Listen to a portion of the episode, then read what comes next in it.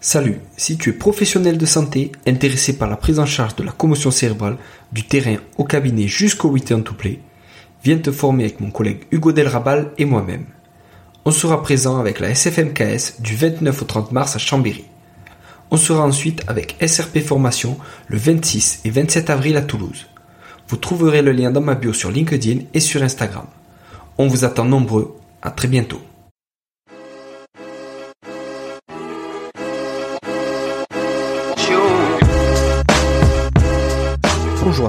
Bienvenue sur le podcast Objectif Performance, le podcast pour construire son haut niveau. Aujourd'hui, vous allez pouvoir profiter de nouveaux formats sur ce podcast. Des experts vont nous résumer des articles en moins de 5 minutes.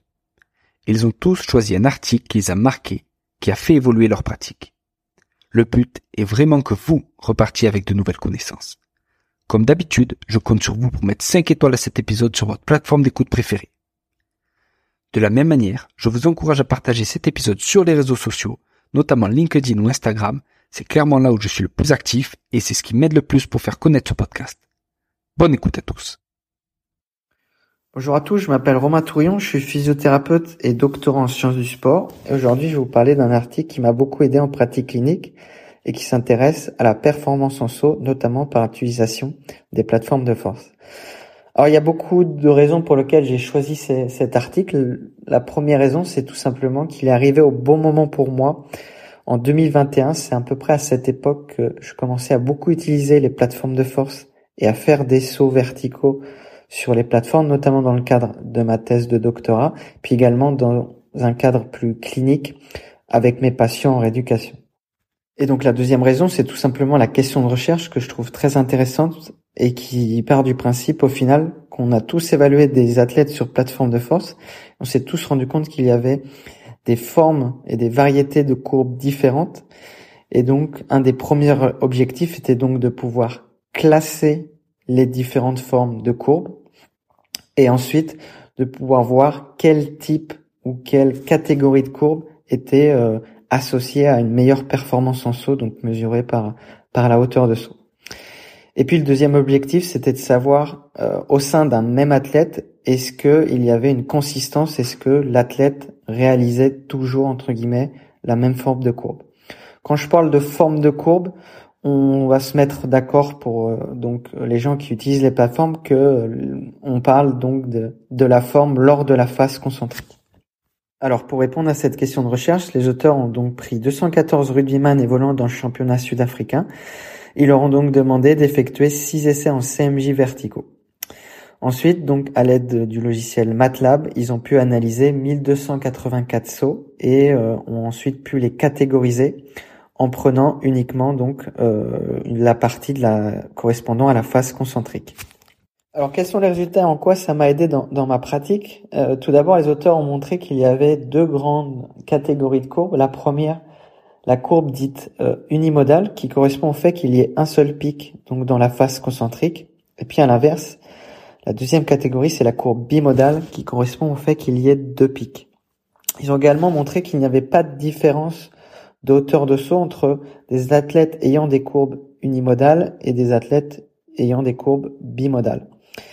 Déjà ça ça m'a intéressé puisque j'avais un intellectuellement parlant, l'idée de me dire que globalement, s'il y avait deux, deux pics dans la face concentrique, donc qui signifierait éventuellement un petit décrochage, eh ben euh, ça allait impacter la performance. Et je me suis rendu compte que globalement, il n'y avait pas de, de différence entre ces deux grandes catégories de courbes.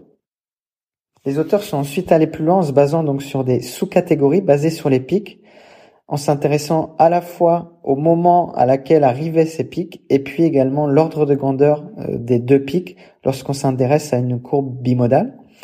Et donc ce qu'ils ont démontré, c'est que peu importe la courbe unimodale ou bimodale, euh, la performance en saut est meilleure lorsque le pic de force arrive au début de la phase concentrique, donc dans la position basse du CMJ, lorsqu'on est à vitesse zéro, donc dans cette phase de transition entre la phase excentrique et la face concentrique. Donc l'importance du pic de force à vitesse zéro en position basse pour la performance en CMJ, elle a aussi été montrée par Mag dans une population d'athlètes. Et c'est vraiment ça en fait qui a été le game changer pour moi dans ma pratique. Pas l'idée de se dire que l'on doit produire plus de force à vitesse zéro parce que le profil force-vitesse euh, nous le disait déjà, mais surtout ça m'a remis, ça a remis en lumière pour moi en fait l'importance de la phase excentrique pour bonifier la phase concentrique. Plus on va être fort globalement en position basse, plus on va pouvoir créer l'impulsion concentrique dans la phase de propulsion et donc plus on va être meilleur en saut. Mais le fait d'être fort en bas, ça nécessite des qualités de décélération euh, importantes. Et donc ensuite, dans mes lectures et dans mes stratégies de renforcement, eh ben j'ai euh, beaucoup insisté sur cette euh, ces qualités excentriques. Donc avec mes avec mes patients, on sait que c'est en plus une qualité en indication après blessure et après opération qui va être fortement altérée.